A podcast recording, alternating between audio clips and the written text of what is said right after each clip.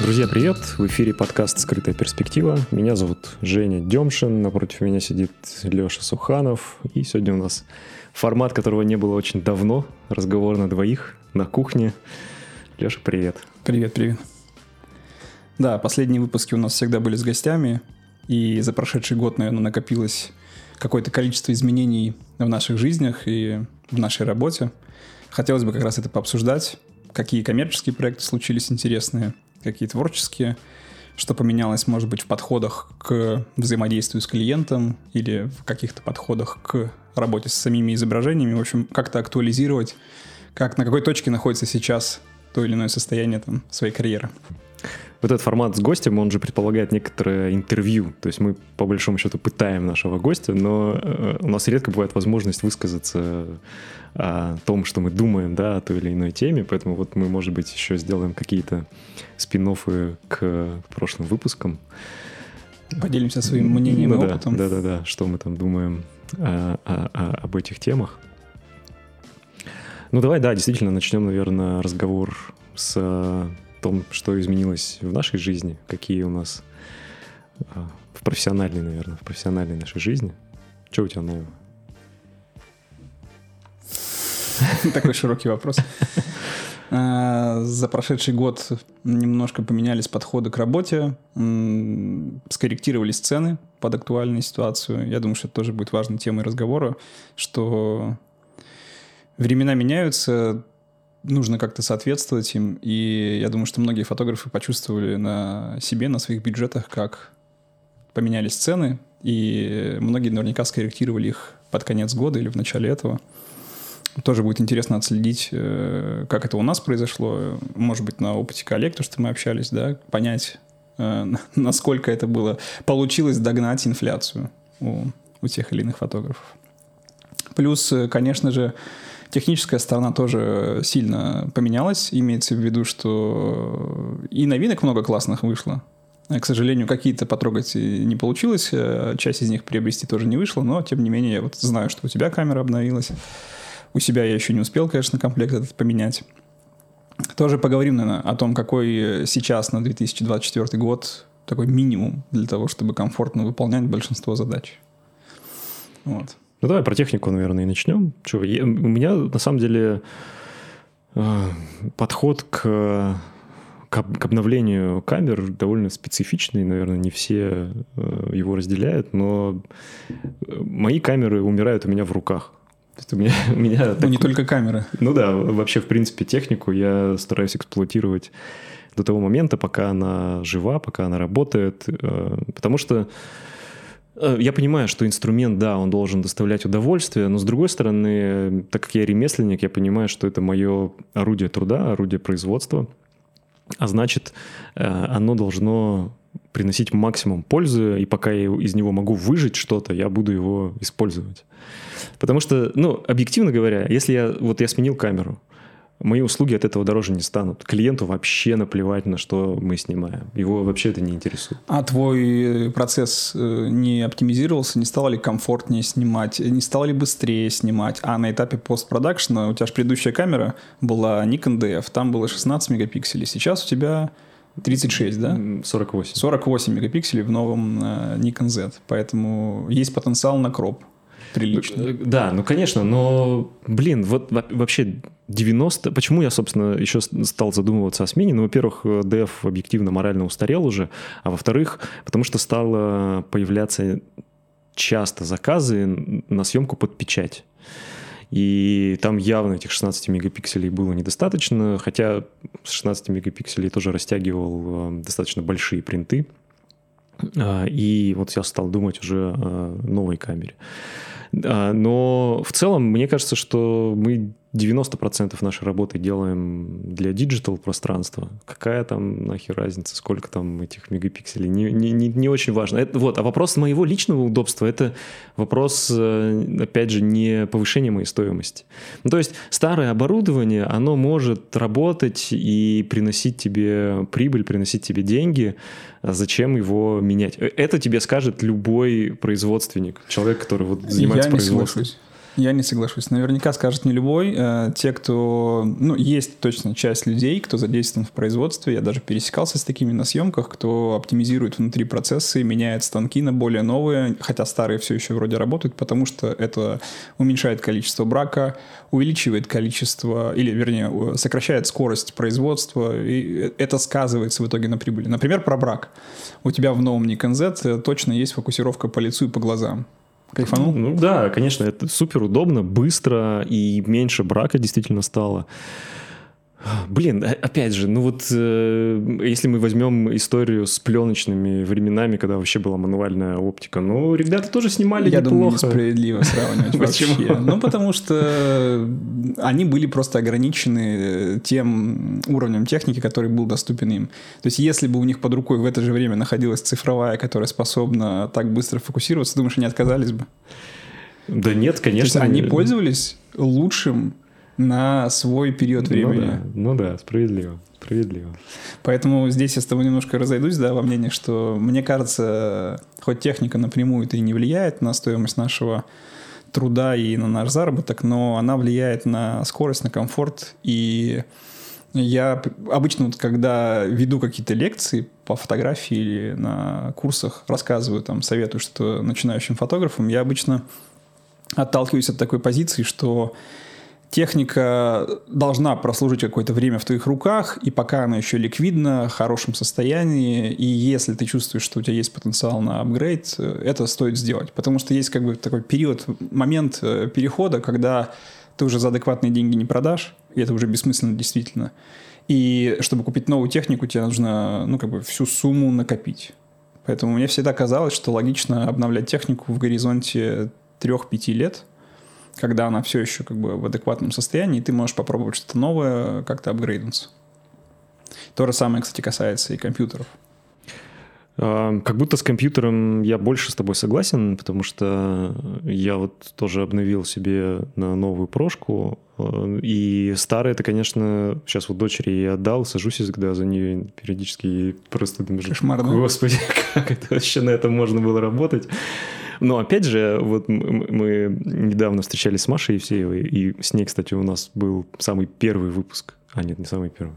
Ну, один, как, из, один из первых, да, один из первых да, mm-hmm. да, выпусков. И вот мы с Машей э, разговаривали, она тоже говорит, что у нее уже есть тоже новый компьютер, но она никак не может за него сесть, все, все сидит за старым, который скрипит, там, пыхтит, э, но не может просто пересесть за новый инструмент. В этом тоже есть какой-то момент, что прикипаешь, короче, к, ну, сила привычки. К, да, к старым, к старым инструментам. И вот тут, наверное, тоже я с тобой соглашусь, что более частое обновление, оно, ну, как будто бы обновляет твои нейронные связи, заставляет тебя чему-то новому научиться, внедрить в свою практику какие-то новые технологии и как-то по-новому посмотреть вообще на сам процесс съемки. Соглашусь. Ну, на- наверное, какой-то прямо качественный рост это не даст, но в тонусе поддерживать будет. Вот, э, я за время своей практики успел поменять, я снимал, начинал с Canon, потом у меня был Fuji фильм, сейчас я снимаю на Sony. На Nikon, ну, только так, э, у друзей брал попробовать какие-то кадры сделать, и в целом, как бы, получается, поснимал на все основные э, камеры, на всех основных производителей. И когда теперь требуется там что-то вдруг резко на чужой камере настроить или разобраться, это вообще не составляет труда найти то, что нужно. Некоторый плюс. Я, знаешь, от чего больше всего кайфанул? От смены оптики.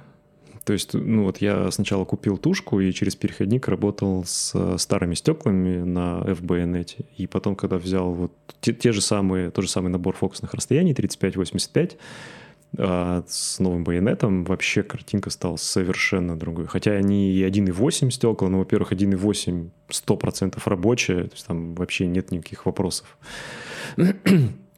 Ну и вообще изображение совершенно другое. Более чистое, более какое-то такое. Ну, оно в каком-то смысле более цифровое, но и оно более, что ли, актуальное нашему времени. Да? Ну, оно контрастнее, оно резче. контрастнее, резче, да-да-да.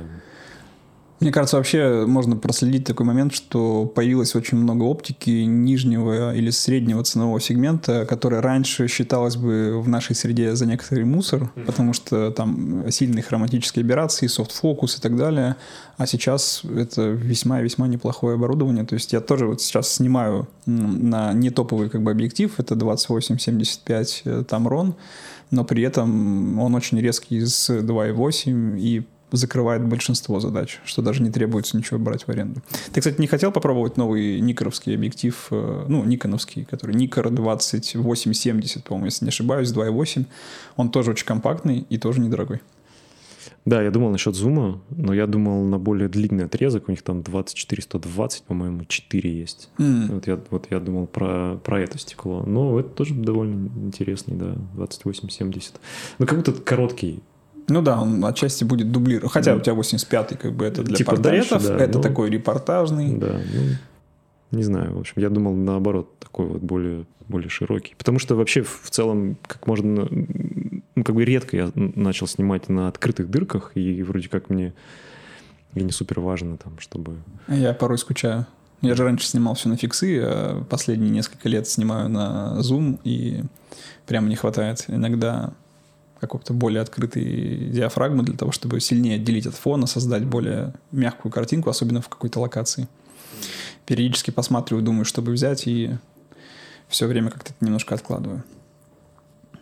Но я думаю, что скоро исправлю, потому что как раз вот завел привычку э, в последние там э, полгода. Если раньше я отдельно на технику деньги не откладывал, это был просто как бы э, некоторый общий сберегательный счет, с которого я мог выдернуть при необходимости для обновления. Сейчас вообще завел привычку э, отдельный счет угу. в, в Тинькофф накопительный, на который я периодически скидываю деньги, а учитывая то, что сейчас там процент который начисляется сверху, 10%, по-моему, если не ошибаюсь, начисляется сверху, то это как бы неплохой вариант. Я вижу, как он растет. Ну, Хотя, да. конечно, как бы цены растут быстрее, но тем не менее я вижу конкретную отложенную сумму, uh-huh. вижу, как она растет, я понимаю, что там в любой момент я могу что-то поменять по технике уже сейчас, но вот хочу подкопить там. Думаю, все-таки, может быть, имеет смысл и камеру обновить на Sony 7 4, mm-hmm. потому что 24 мегапикселя это неплохо, но хочется немножечко посвежее как бы и автофокус, немножечко побольше мегапикселей. И, скорее всего, вот я как раз оставлю камеру, которая сейчас запасной, чтобы была вторая. Mm-hmm. Потому что ее продавать особого смысла не вижу. Ну, вот относительно стоимости техники, конечно, ну и вообще ее доступности. Вот я недавно заходил в SHX, да. ну, в наш пермский магазин, там почти ничего нет. То есть все, все везут под заказ. Если раньше, вот помнишь, были времена, когда ты мог прийти и там даже самые топовые современные... Потрогать. Потрогать, посмотреть, то сейчас это тоже стало недоступно. Да, я, кстати, вот не знаю, на самом деле, как сейчас, э, ну, то есть где сейчас комфортно покупать камеру, потому что раньше это было только одно место в городе, ты придешь, ты попробуешь, посмотришь, может быть, тут же какие-то аналоги потестишь. Сейчас только в онлайне, и то какие-то там серые, все это, вся эта техника. Ну, это, пожалуй, меня не сильно смущает, конечно. Ну, э, раз там можно правильно или нет. Там вопрос с гарантиями, но с гарантиями тоже сейчас вопрос, как бы, а кто возьмется обслуживать. Поэтому сейчас не так критично это. А, ну, еще вот э, про одну штуку, которую хотел поговорить. Мы частично уже, знаешь, этого касались. Э, и в разговоре с девчонками, помнишь, из юридического агентства, и с Наилей Синицыной в одном из последних эпизодов мы тоже говорили про то, что фотографы ну, в Москве и вообще в Европе, они лицензируют свои изображения, что они продают права отдельно на снимки. И, и зачастую на время ограниченное, да, а да, да, да. всю жизнь. Как да, то есть они, они отдают как бы права на фотографии на какой-то ограниченный период времени. И вот я в регионах не вижу, чтобы кто-то продавал права на свои фотографии. Обычно фотографы от, отснял, отдал фотографии и вообще забыл. И чаще всего даже в договоре не прописывают строчку, что права на изображение переданы в таком-то объеме, использовать можно там-то, там-то и так-то, так-то. Ну, там обычно пишут, э, насколько мне встречались, как бы базы договора, которые даже мне иногда присылали. То есть мы хотим с вами заключить вот такой договор. Там какая-нибудь идет строка, что все исключительные права на использование переданы, и владение переданы да, нам. Да, да, да. да.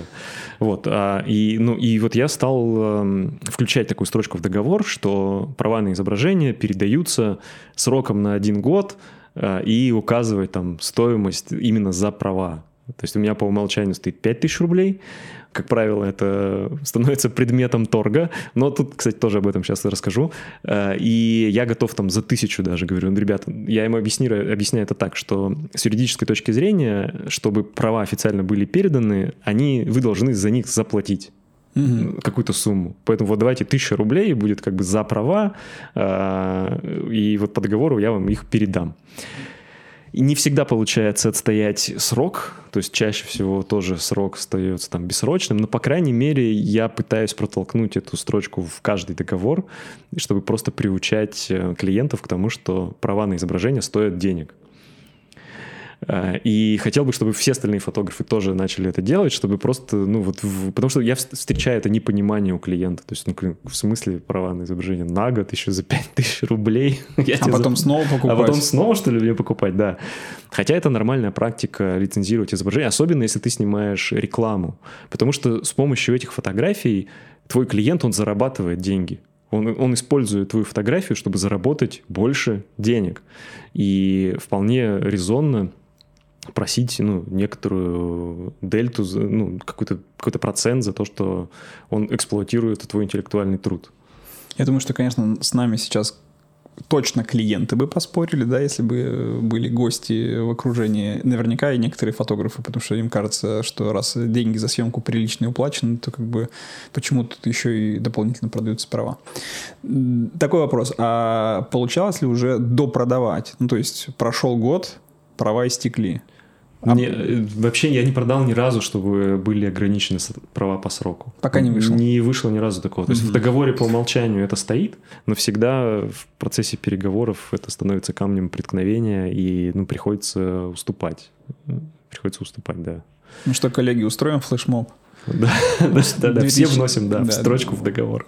Ну нет, ну нужно, конечно, понимать, что, конечно, такое глупо такое просить у частных клиентов, то есть там это неправильно, ну, то есть ограничивать в использовании частного клиента. Но если вы снимаете для бизнеса, и особенно если это рекламная фотография, которая будет использоваться для увеличения продаж, привлечения новых клиентов, абсолютно точно, я считаю, нужно вносить такую строчку в договор. Ну, давай как раз тогда поговорим, и раз уж о деньгах, то я о стоимости работы как-то и как скорректировались цены или подходы к ценообразованию за последний год. Давай вообще начнем с рассказа слушателям о том, как э, в этом в прошедшем году дважды нам встречался неприятный демпинг. Но у нас была, в общем, э, такая ситуация, что Ко мне приходил э, один крупный клиент, наверное, нет смысла говорить, кто именно, ну, это не имеет да значения, важно, да.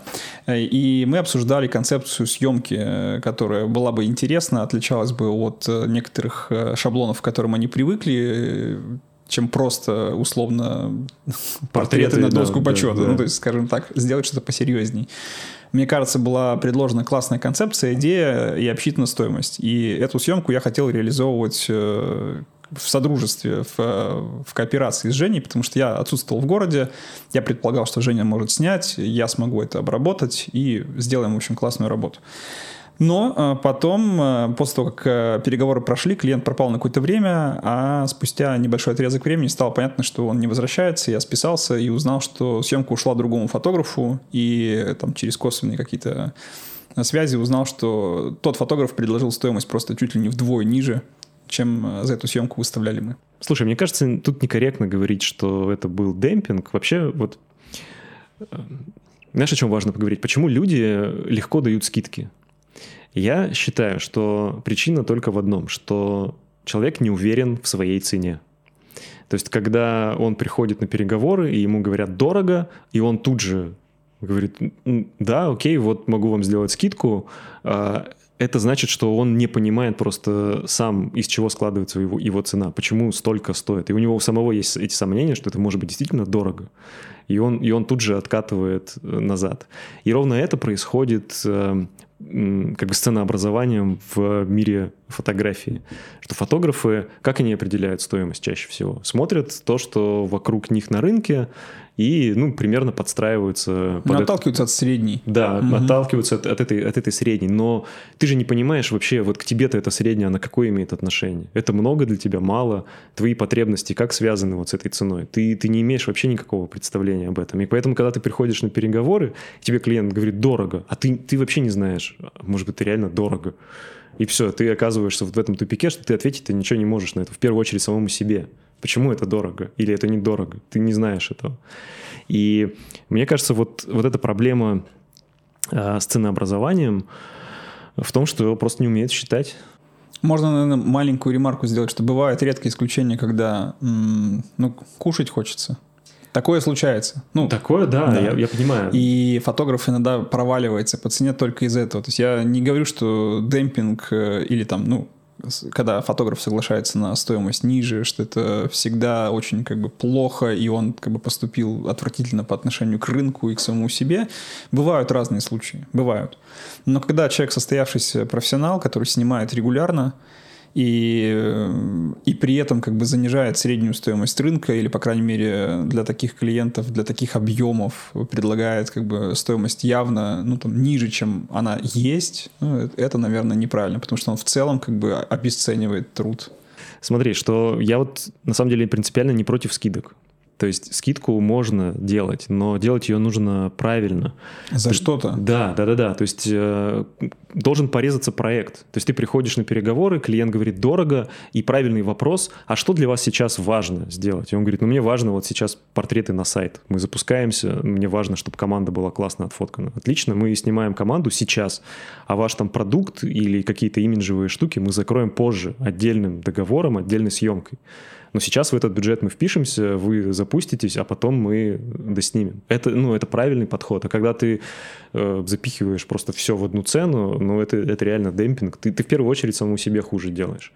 А еще важная штука, почему, вот мы, мы по-моему, это с Женей обсуждали тоже в подкасте, э, что э, почему эта скидка вредна для самого клиента. Потому что исполнитель всегда знает, как он может э, сэкономить на качестве, ну, в первую очередь на качестве, но не на своей прибыли. То есть ты, когда делаешь скидку, ты уже понимаешь, что ты там, не знаю, откажешься от ассистента, там, не знаю, сделаешь какую-нибудь ретушь частично там с нейросетями, и в конечном итоге это все равно скажется на качестве продукта.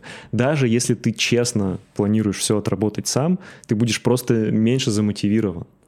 Потому что ты, ну, ты меньшую да, сумму денег да, получишь, да. и ты, ты будешь думать, блин, я опять делаю это за дешево, получу меньше денег, и в итоге ты делаешь херню. Ну вот, кстати, это выпускают, мне кажется, многие клиенты. Я даже с парой маркетологов э, спорил прямо э, насчет ценообразования, когда начиналась пляска вокруг, где они такие, ну там, вы прикиньте примерно, мы не будем говорить конкретно, что нам нужно, но вот вы там примерно обозначите цену и потом какие-то торги.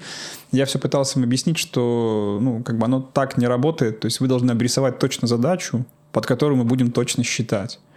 Это во-первых. И второй момент, э, что даже несмотря на то, что профессионал старается э, соответствовать всегда своей планке, это правильно и хорошо, но клиент не учитывает на самом деле маленький момент, что когда он относится ну, там, с большим уровнем уважения, комфорта к исполнителю, то исполнитель старается превзойти эту планку просто потому, что чувствует, что он как бы должен дополнительно постараться.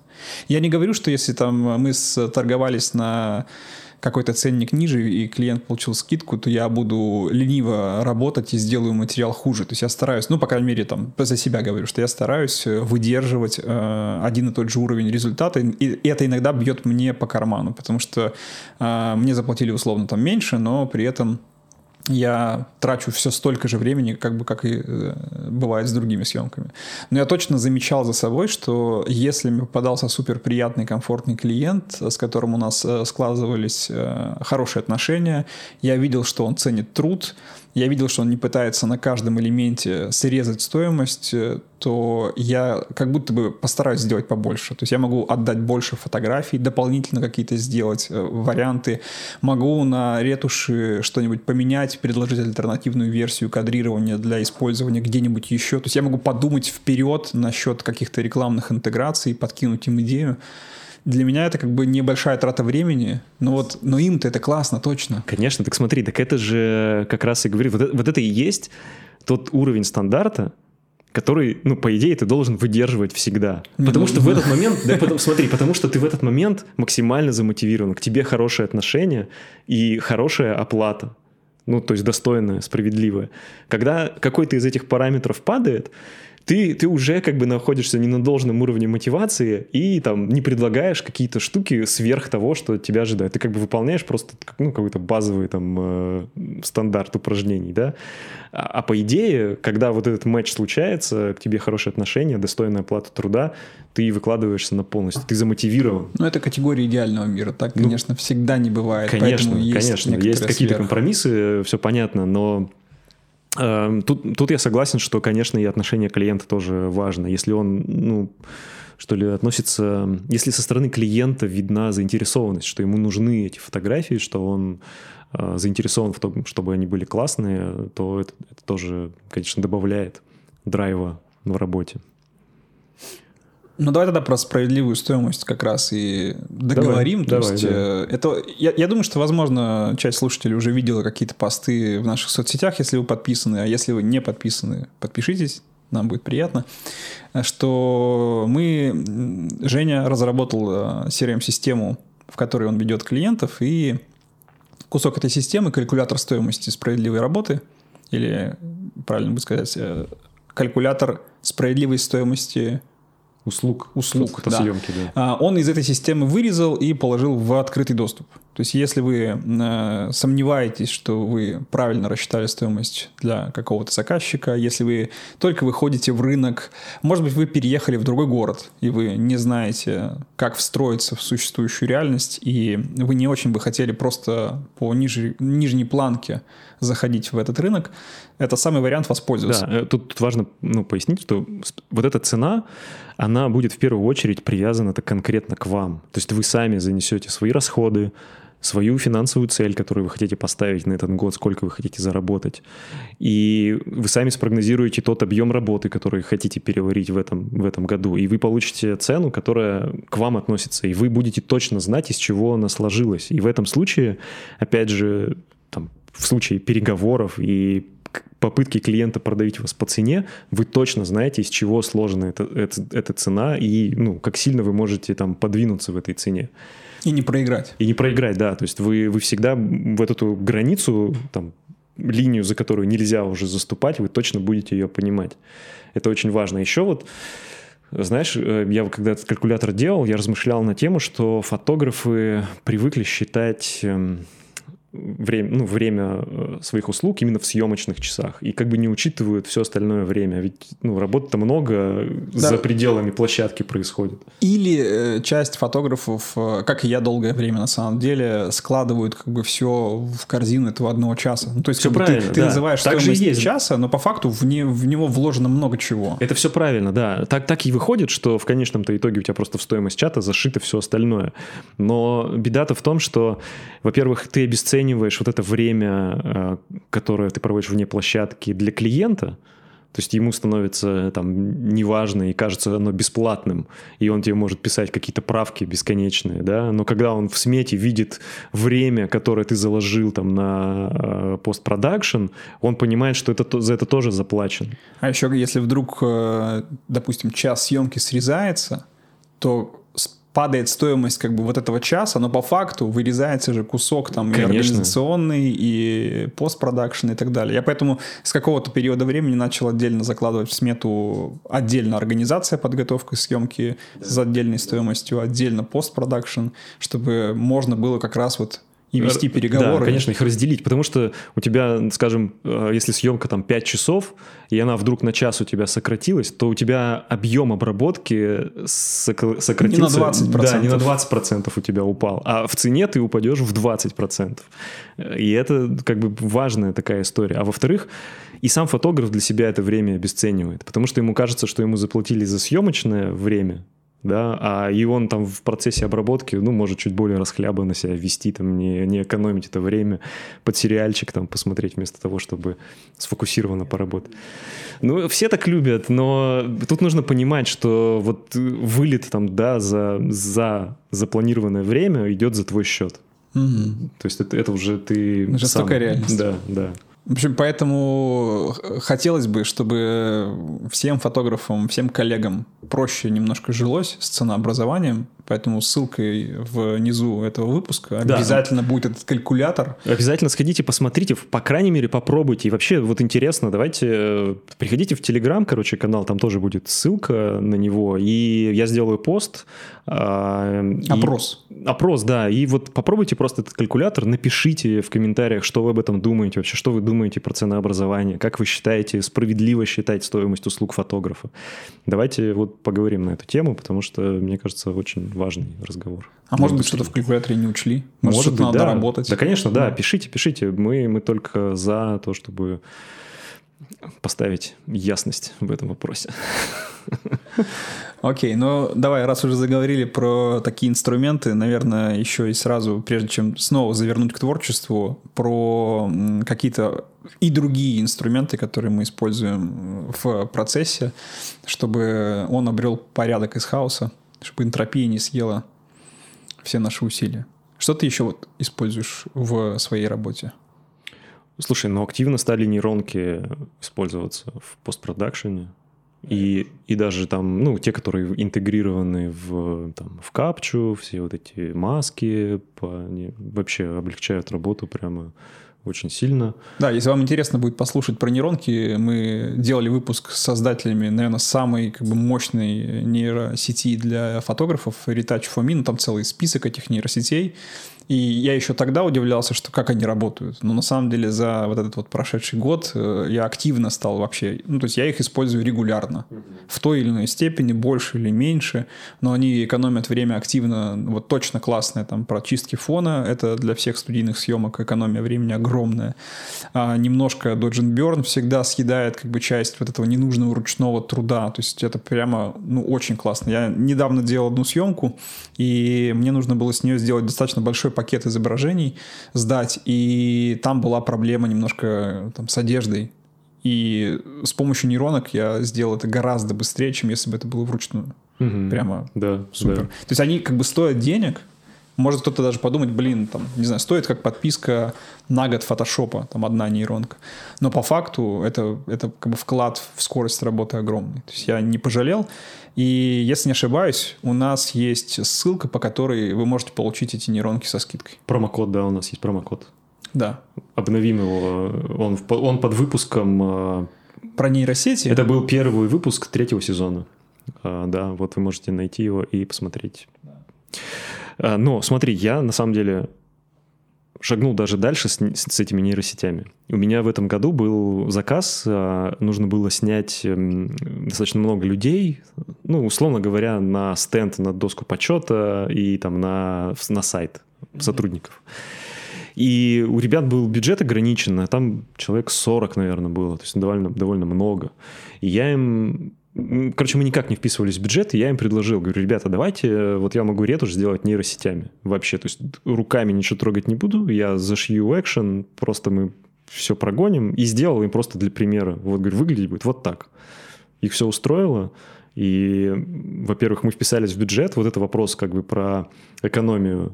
То есть ты не потерял в деньгах? Я не потерял в деньгах, да, я не сидел как бы за этой ретушью. Я единственное, что сделал цветокор, выплюнул из RAW-конвертера, из Capture, на ночь закинул это все в экшен и Photoshop, а утром у меня были готовые фотографии, которые я залил в облако и отправил клиенту. Все. Ну, и получился, на самом деле, приличный, довольный результат. То есть вполне это достойно смотрится, особенно там на сайте. Это совсем даже незаметно. То есть понятно, что там частному клиенту такое нельзя предложить, потому что он трет родинки там, и, и так далее, и так далее. То есть человек становится, ну, как бы немножко что ли, не похож на себя, да, но с точки зрения корпоративного портрета это вполне ок, то есть это вполне себе рабочая схема. Вот так что тоже вот такую, такую штуку я стал использовать. И в этом году даже попробовал, что я буду предлагать даже так, такую историю. Да, после рассказа я тоже подумал, что это, ну, то есть это классный вариант, как э, срезать э, стоимость проекта и при этом как бы не потерять в своем доходе. Ну, я, я хотел скипануть обратно на Lightroom, но не вышло. Не знаю, почему-то уже вот я все время, что перешел на капчу, мне казалось, блин, в Lightroom было вот это удобнее, в Lightroom было вот то удобнее перешел на, на Lightroom и такой думаю, да блин, ни хрена, ни хрена не удобнее, вроде все то же самое. И подумал, что ладно, я уже останусь э, в Capture. Но они все время так э, с друг другом борются конкурентно, добавляя какие-то новые фишки, воруя друг у друга, что в какие-то периоды времени одна программа как будто предоставляет больше спектр возможностей, в другие э, времена другая.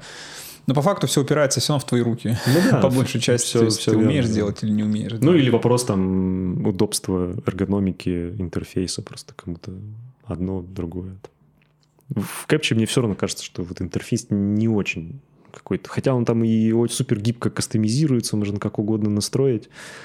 Ну, как будто вот это как, знаешь, как с Android с iPhone. iPhone, вот он вот такой, какой есть, и все, тебе его mm. просто дали, как бы, и ты им пользуешься, как бы. А с этим начинается, может быть, вот тут вот так подвинуть, тут так подвинуть. Ты как бы никогда не можешь найти какой-то оптимальный вариант. Ну, я для себя нашел. Мне кажется, что та система, которую я выстроил, мне комфортно. Единственное, что периодически встречаются мелкие штуки, которые, ну да, они в Lightroom там, ну, допустим, все еще Spot Removal, э, вот эта вот лечащая кисть, которая в Lightroom, она лучше справляется, чем в Capture. То есть удалить какую-то стойку торчащую не проблема, а вот, э, допустим, синяк под глазом тихонько подтянуть, вот каждый раз как бы это некоторая проблема. Поэтому приходится перекидывать кадр в Photoshop, но в фотошопе, благо, есть нейронки, и они подрезают. Да, вот это, кстати, тоже, что из кэпчи чаще приходится дергать это да. фотошоп, да. Вот что ну, для ретуши. Для да, ретуши. Да, То есть, если да. кадр не предполагает ретушь, то получается обойтись без него, mm-hmm. но не всегда. Ну, так вроде не знаю, что еще. Все вроде бы. Завязал с пленкой. Это скорее убрал-то. Да, да, да. Потому что дорого? Ну да, потому что стало как-то совсем это все не бюджетно. Ну и потом я как будто наигрался в это. То есть все понимаю, все преимущества, весь кайф, все ценю, люблю бесконечно. И, наверное, э, вот этот опыт э, с Мами RZ7 навсегда останется в моей памяти. У меня до сих пор вот лежит в холодильнике пять катушек слайдовой пленки, которые я, наверное, когда-нибудь тоже досниму. А, но очень дорого, это очень долго. Самое главное, наверное, потому что это очень долго. Если бы была хорошая лаба вот здесь под боком, у меня в Перми, угу. то, наверное, я бы не завязал. Но меня жутко это бесит, что ты снял э, и должен куда-то отправить. А самое главное, ты не можешь принять участие в этом процессе. Что, что мне хотелось бы прийти, сесть, в идеале вообще самому сесть за сканер э, и как бы в этом, в этом процессе поучаствовать самостоятельно. И вот это, ну, как бы больше всего меня огорчает, расстраивает, поэтому я думал, ну и ладно, все понятно. Ну, может быть, однажды. Да, когда-нибудь. Я еще вспомнил, кстати, какой инструмент, ну, по крайней мере, у меня появился в обиходе. Я думаю, что ты тоже, ну, судя по всему, ты его тоже используешь. Это Figma. А, да. То есть раньше она э, была как некоторый инструмент в основном UI UX дизайнеров для верстки чего-либо. А в последнее время, учитывая, насколько она легко, быстро работает, э, все эти облачные преимущества, в ней э, стало удобно готовить э, фотографии к постам. Ну, то есть у меня в Инстаграме вот уже не тоже зачастую какие-то снимки бывают врезаны в некоторую рамку белую, чтобы они удобнее смотрелись, там открывались, или какая-то логика их последовательности была более приятной. И я раньше это делал в пиксельматоре на маке. Знаю, что многие фотографы используют шаблоны в фотошопе, потому что тоже там отчасти это удобно, но по факту это гораздо менее удобно, чем в фигме, потому что в фигме можно настроить некоторые шаблоны, шаблоны которые ты да. используешь. Картинки только закинул туда, чик-чик-чик, экспорт нажал, все, у тебя все готово. Да, да. Супер, да, это тоже вот э, я стал это использовать, да. А, кстати, ты знаешь, что инста поменяла Э, запрещенный в России. что организация. Что, что, что, что она поменяла э, максимальный размер э, изображений, которые она может принимать. На какие? То есть раньше было ограничение ты 1350 вертикально на 1080 по горизонтали. Да. Сейчас это соотношение, ну, вернее, размеры изменились. Теперь можно сгружать 1800 э, по вертикали mm. на 1400, по-моему, 40 mm. по горизонтали. Mm. То есть э, они вроде как нигде это не написали, но опытным путем другие фотографы, ютуберы это уже как бы прочекали, проверили. Действительно, детализации сохраняется больше, исходное изображение вот такого размера сохраняется. Угу. Это значит, что снимки теперь можно туда грузить побольше. Побольше, да. Да, и картинка будет получше. Надо обновить шаблончики. Вот, я про это поэтому и сказал. Да. Да. Так, Кстати, если вдруг хотите такой шаблончик, э, в да. Телеграме просто напишите, напишите да, что напишите. прикольно, и мы поделимся. Да, да.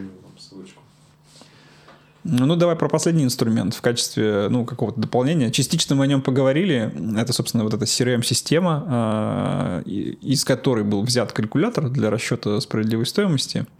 Но на самом деле CRM-система это же не только расчет стоимости, это и ведение проекта, ведение клиентов, некоторые удобства для того, чтобы все было в одном месте.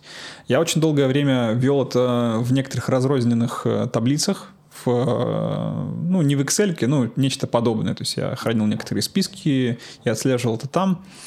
Э, пробовал, конечно, варианты и автоматически. Я пользовался мегапланом. Угу. Прикольная, на самом деле, платформа для некоторых вещей, для работы в, команды, в команде классная.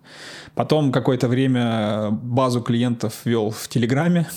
Ну, то есть там можно создать папку уже. Так. И я в папку просто... У меня была папка клиенты как бы горячие, условно, ага. с кем сейчас идут переговоры. Потом, когда съемка прошла, у меня они перелетали в папку, типа, съемка а, сдана. Все, и таким образом я мог всегда быстренько пролистать список, э, как бы, с кем я... Это, кстати, вот, вот, вот ты молодец, потому что я уверен, что многие фотографы ведут свои переписки вообще как попало. В WhatsApp, в Viber, в Телеграме, в Инстаграме. И мне кажется, тут важно говориться, что а, нужно клиенту по большому счету вообще пофиг, где переписываться. И Почти. Ну, почти, за редким исключением. Чаще всего всем пофиг. И вот мне кажется, тут должна быть ваша инициатива в том, чтобы завернуть его в тот канал общения, который удобен вам, чтобы у вас все переписки с клиентами хранились в каком-то одном месте. То есть просто пишите клиенту, давайте перейдем в Telegram, и все. Да, да. Я, ну, меня периодически спрашивали там о WhatsApp и Viber. Я просто говорю, у меня нету их. Ну, по факту у меня действительно их нету. Я просто говорю, что у меня нет этих э, мессенджеров. Мы либо ведем переписку в Telegram, либо мы ведем переписку в почте. Да, все, два варианта. Какой вам удобнее? И после такой фразы ну, никогда не было никакого ни конфликта, ни того, чтобы клиент исчез. Они просто такие, окей, значит почта, если у них нет телеграмма, или окей, значит телеграм. Вот, и, собственно, я решил попробовать э, перейти на Notion, несмотря на то, что как бы я его использовал для других своих проектов, не связанных с фотографией, я фотографические как бы штуки там не вел. Э, потому что надо все настраивать, время тратить эти шаблоны. Это долго. Это долго. А, а раз уж как бы ты систему свою адаптировал и, собственно, выложил, ну, я ее потестил. И оказалось действительно, ну, во-первых, удобно, что все в одном месте, и можно вот этот pipeline э, переноса клиента из стадии в стадию отслеживать, и все контакты э, рядышком отслеживать. Это очень удобно стало. И я потестил как раз вот ценообразование, потому что я его раньше, опять-таки, реализовывал через э, таблицы, которые у меня готовые с формулами написаны были, ну, что-то вроде Excel -ки я там рассчитывал по таймингу, то есть прикидывал тайминг съемки, достаточно точный, причем э, до э, каких-нибудь там пятиминутных штук, чтобы понимать, во-первых, что когда я успею снять, а во-вторых, собственно, рассчитать стоимость. И вот попробовал ради интереса, а что у меня выйдет, если я как бы воспользуюсь э, твоей штукой, и на удивление попал почти точно. Ну, то есть как бы я рассчитал стоимость съемки, которая была недавно, и она попала, ну вот, там, с разницей в несколько тысяч рублей в э, тот горизонт. Это опыт. Это опыт. такой, типа... Но это же реально так, потому что, э, мне кажется, знаешь, вот основная эта проблема и вообще вот эта CRM, э, она может помочь именно начинающим фотографам. Потому что когда у тебя уже есть опыт, ты там 10 лет снимаешь, ты все равно опытным путем уже понимаешь, как ну, даже если ты это не понимаешь, что ты это интуитивно чувствуешь, какой объем денег тебе нужен там за год, да, и ты, исходя из этого, все равно стоимость свою как бы подгоняешь. А когда ты этого, ну, не знаешь, у тебя нет опыта, и как вот это стартануть вначале рассчитать свою стоимость, мне кажется, вот эта вот система как раз очень удобна, она очень наглядно все объясняет. Да, там вот э, меня спрашивали тоже э, ребята, которые там вот покупали систему, что вот мы только начинаем, и у нас нет опыта, мы не знаем, как спрогнозировать объем заказов там на, на следующий год. Здесь ответ только один. Это ну, просто сделать некоторое предположение. И вы первый квартал пройдете с каким-то результатом и можете ну, просто скорректировать уже в процессе, э, понять, ну, к какому результату, да, уточнить, да. То есть тут другого, другого пути нет, просто сделать предположение, и от него оттолкнуться. Ну, для меня очень удобным оказался, на самом деле, вот этот вот калькулятор сметы. Ну, как бы неправильно его даже назвать калькулятор, а конфигуратор, потому что обычно, ну, как я и сказал, я делал это ручками, и у меня на это уходило какое-то время. То есть я перекидывал тайминг весь, обдумывал, сколько, на каком этапе у меня уйдет времени, потом начинал прикидывать. Ну, в общем, это занимало время. А в системе ты можешь заранее прописать э, все этапы работы. У меня сейчас я в шаблонах у себя, получается, ввел то есть у меня есть там э, предпродакшн сбор референсов, сбор мудборда, у меня есть подготовка к съемке, там э, аренда локаций, подбор специалистов, есть, э, собственно, съемочные часы, там 2, 3, 6, в зависимости от плотности съемки, ретушь, цветокоррекция, больше, меньше. Есть отдельный пункт ретушь нейросетями, который займет, скорее всего, только час моего времени, потому что нужно только запустить. И когда ты формируешь проект, ты просто берешь и как из корзины вот это, вот это, вот это. И он тебе тут же выбивает в конце стоимость разбитую. Я беру ее, скидываю клиенту. Вот это удобно, потому что э, если раньше у меня могло уходить на это от 20 до 40 минут, как бы весь этот процесс, сейчас он занимает 10 минут, а то и меньше. И ты можешь быстрее ответить клиенту, не потеряв его. Не потеряв да. его, да, да. Это тоже важная такая история, что ты там не, не ковыряешь в носу, там, и при этом ты сам это Можно что... грубую, причем прикидку скинуть ему, типа, э, примерный расчет да. такой, но мы будем его уточнять на этапе как бы разработки ну, да, точного да. ТЗ, потому что ну, он может меняться. Просто раньше даже для этого грубые прикидки приходилось вручную посчитать примерное время. А сейчас эта грубая прикидка по факту займет 2-3 минуты, потому что я в грубую накидаю некоторый объем работы, и увижу диапазон, а, причем, да, вот это еще классная штука, что я увижу не только финальную стоимость, но я увижу некоторый диапазон а, от до, то есть сколько я могу поставить в максимуме и сколько я могу поставить в минимуме. И попробовать поторговаться с клиентом за ну, некоторый более приятный чек. Ребят, смотрите, вот этот выпуск у нас выходит э, под конец февраля, и у вас есть возможность до 1 марта приобрести эту систему. А что вы получите? Вы получите саму CRM-систему, весь этот шаблон в Notion со всеми формулами, настройками и так далее. Просто берете, заполняете и работаете. Во-вторых, вы получите личный кабинет с обучающими видео в записи по работе в этой системе, где я подробно очень объясняю каждый модуль, как он работает, как он настраивается. И до 1 марта, если вы приобретете, то вы 1 марта успеваете залететь на вебинар, где я покажу уже какие-то кейсы, примеры, отвечу на ваши вопросы. Уже у вас будет какой-то опыт работы в этой системе, вы там что-то вам будет непонятно или какие-то ваши индивидуальные особенности покажу, потому что эта система супер настраиваемая и кастомизируемая. Можно там что-то доработать, добавить ваши индивидуальные базы данных, в общем, связать это с текущей системой. Короче, там возможности очень большие. Я все это покажу в, на вебинаре. А, и вот, поэтому ссылка в описании. Пожалуйста, залетайте, смотрите, покупайте и работайте эффективно. Минутка рекламы закончилась. Двигаемся дальше. Давай тогда обратно к творчеству. Ну и, и к, давай, давай про какие-то интересные проекты, которые состоялись в прошедшем году, допустим, ну, коммерческие какие-то. Были какие-то интересные у тебя? Коммерческий. А, да, у меня был один, знаешь, такой необычный проект. Э, ко мне обратился застройщик, и нужно было снять фотографии города для каталога нового ЖК и показать, ну, как классно будет жить в этом, в этом ЖК, районе. В этом, ну, как бы в этом районе, вот это окружение. И знаешь, я столкнулся с такой проблемой, вообще по-другому взглянул на наш город. Оказалось, что как бы жить-то можно в очень ограниченном пространстве этого города. Ну, в смысле, что классных мест не так ну, много. Это да. Что даже появляются, да, действительно симпатичные э, какие-то ЖК, райончики, но они супер локальные. Ты чуть-чуть делаешь шаг в сторону, и все, там все это очарование пропадает, разрушается. И было очень сложно как бы сделать вот эту работу, этот заказ. Но в то же время я вот походил по городу, и в какой-то момент даже кайфанул. У меня получилось прям сделать там несколько очень классных таких фотографий, которые мне очень нравятся про город. Я подумал, что вот можно в какую-то тоже даже регулярную практику вернуть такие вот прогулки, чтобы снимать город. То, что ты из разряда практик про любовь к себе, любовь к своему к пространству. Да, к месту, где ты живешь, да. Я как-то прям по-другому посмотрел на это место. И мне было приятно, на самом деле, вообще этот заказ выполнять, потому что, вот как мы говорили в начале, там и уровень оплаты был адекватный, и отношение клиента было клевое.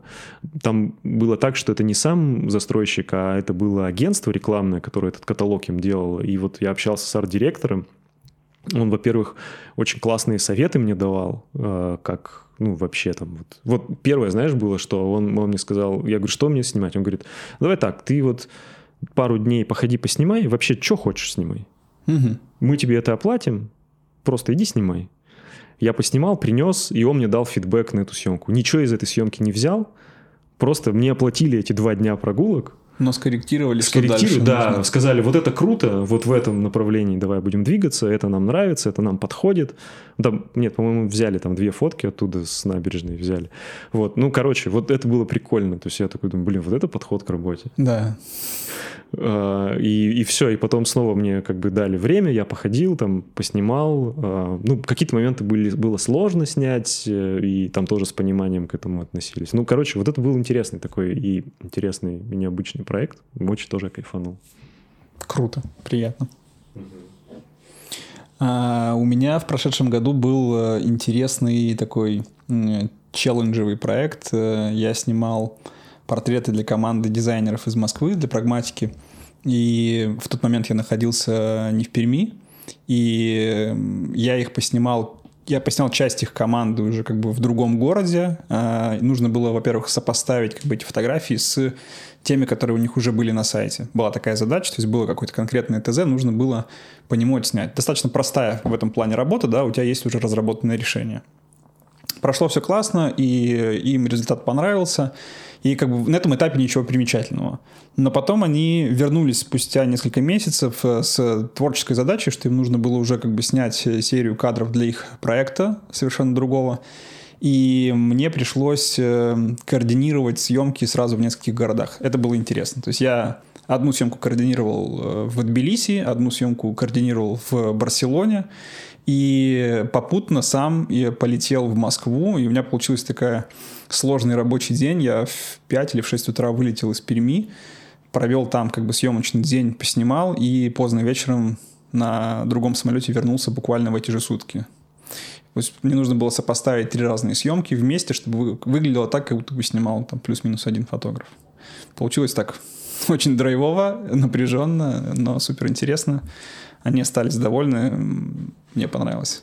Такие проекты классно работать, э, над ними классно работать, потому что ты сразу взаимодействуешь с большим количеством людей интересных, то есть как бы два разных фотографа, которые находятся в других странах и городах, э, команды вот этих людей, которых нужно подготовить к съемке, плюс нужно визуальное решение разработать, объяснить всем, как оно будет работать.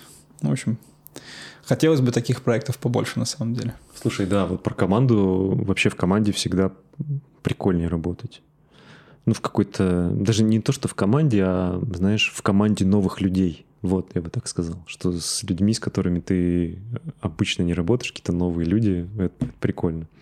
Я вот вспомнил еще, что в прошлом году тоже поснимал а, для ребят они делают такие новогодние поздравления для детей для взрослых, где там, ну, знаете, там Дед Мороз обращается как бы к ребенку, и вот они снимают такой видеофильм, как бы поздравления про Деда Мороза, mm-hmm. и они снимали это в Перми. Там, ну, настоящее кинопроизводство, то есть у них здоровый манеж, были выстроены там 5 или 6 локаций, там, настоящая кинокоманда, свет и все такое. Это тоже было интересно посмотреть за тем, как... Вообще, как кино снимают. Вот это круто. Мы с тобой как-то разговаривали, что было прикольно. Я бы очень хотел оказаться на какой-нибудь большой съемочной площадке какого-нибудь желательно ну, такого дорогого фильма, чтобы понаблюдать за сложной достаточно работой гаферов, увидеть, как они работают там со светом, э, поснимать со стороны героя уже помещенного как бы ну вот в эту ситуацию. Ну, мне кажется, это очень интересно, как бы следить за творческой работой других людей, попутно делать как бы свою задачу. Я забыл, как зовут фотографа, натыкался на интересное интервью. А, девушка, она снимает э, как раз вот э, такая категория э, фотографической работы, она снимает стилзы, то есть как бы кадры для кино.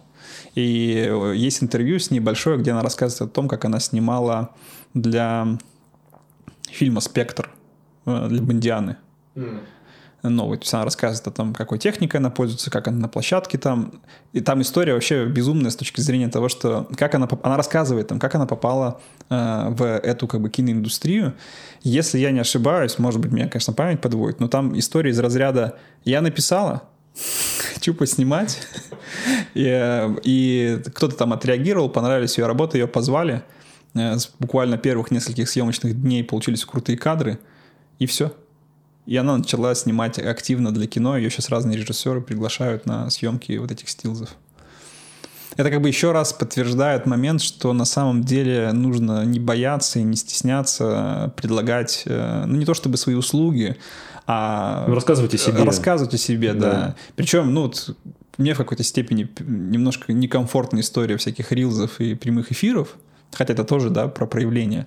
Но вот как профессионал просто выходить на контакты, рассказывать о том, что ты можешь для них сделать, для кого-то, да, пригласить кого-то на съемку, напроситься куда-то на съемку.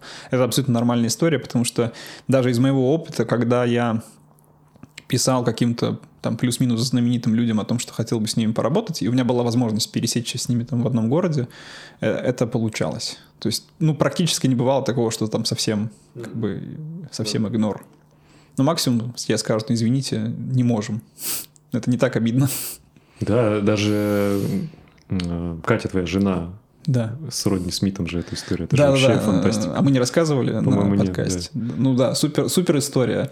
Э, моя жена Катя, она в какой-то момент решила сделать мне подарок. Э, мне нравится фотограф Родни Смит, мне нравились его работы. А она решила написать ему письмо и показать ему мои фотографии и попросить э, условно, ну, какой-то там отклик, отзыв, комментарий, чтобы меня как-то немножко там помотивировать, поддержать, порадовать. Она написала письмо, и э, спустя небольшое количество времени ответил его администратор о том, что да, мы передадим ему это письмо посмотреть. А еще спустя небольшое количество времени по почте мне пришла физически открытка с печатью, с его принтом, с его фотографией и написанной от руки его пожелание мне не останавливаться, продолжать снимать.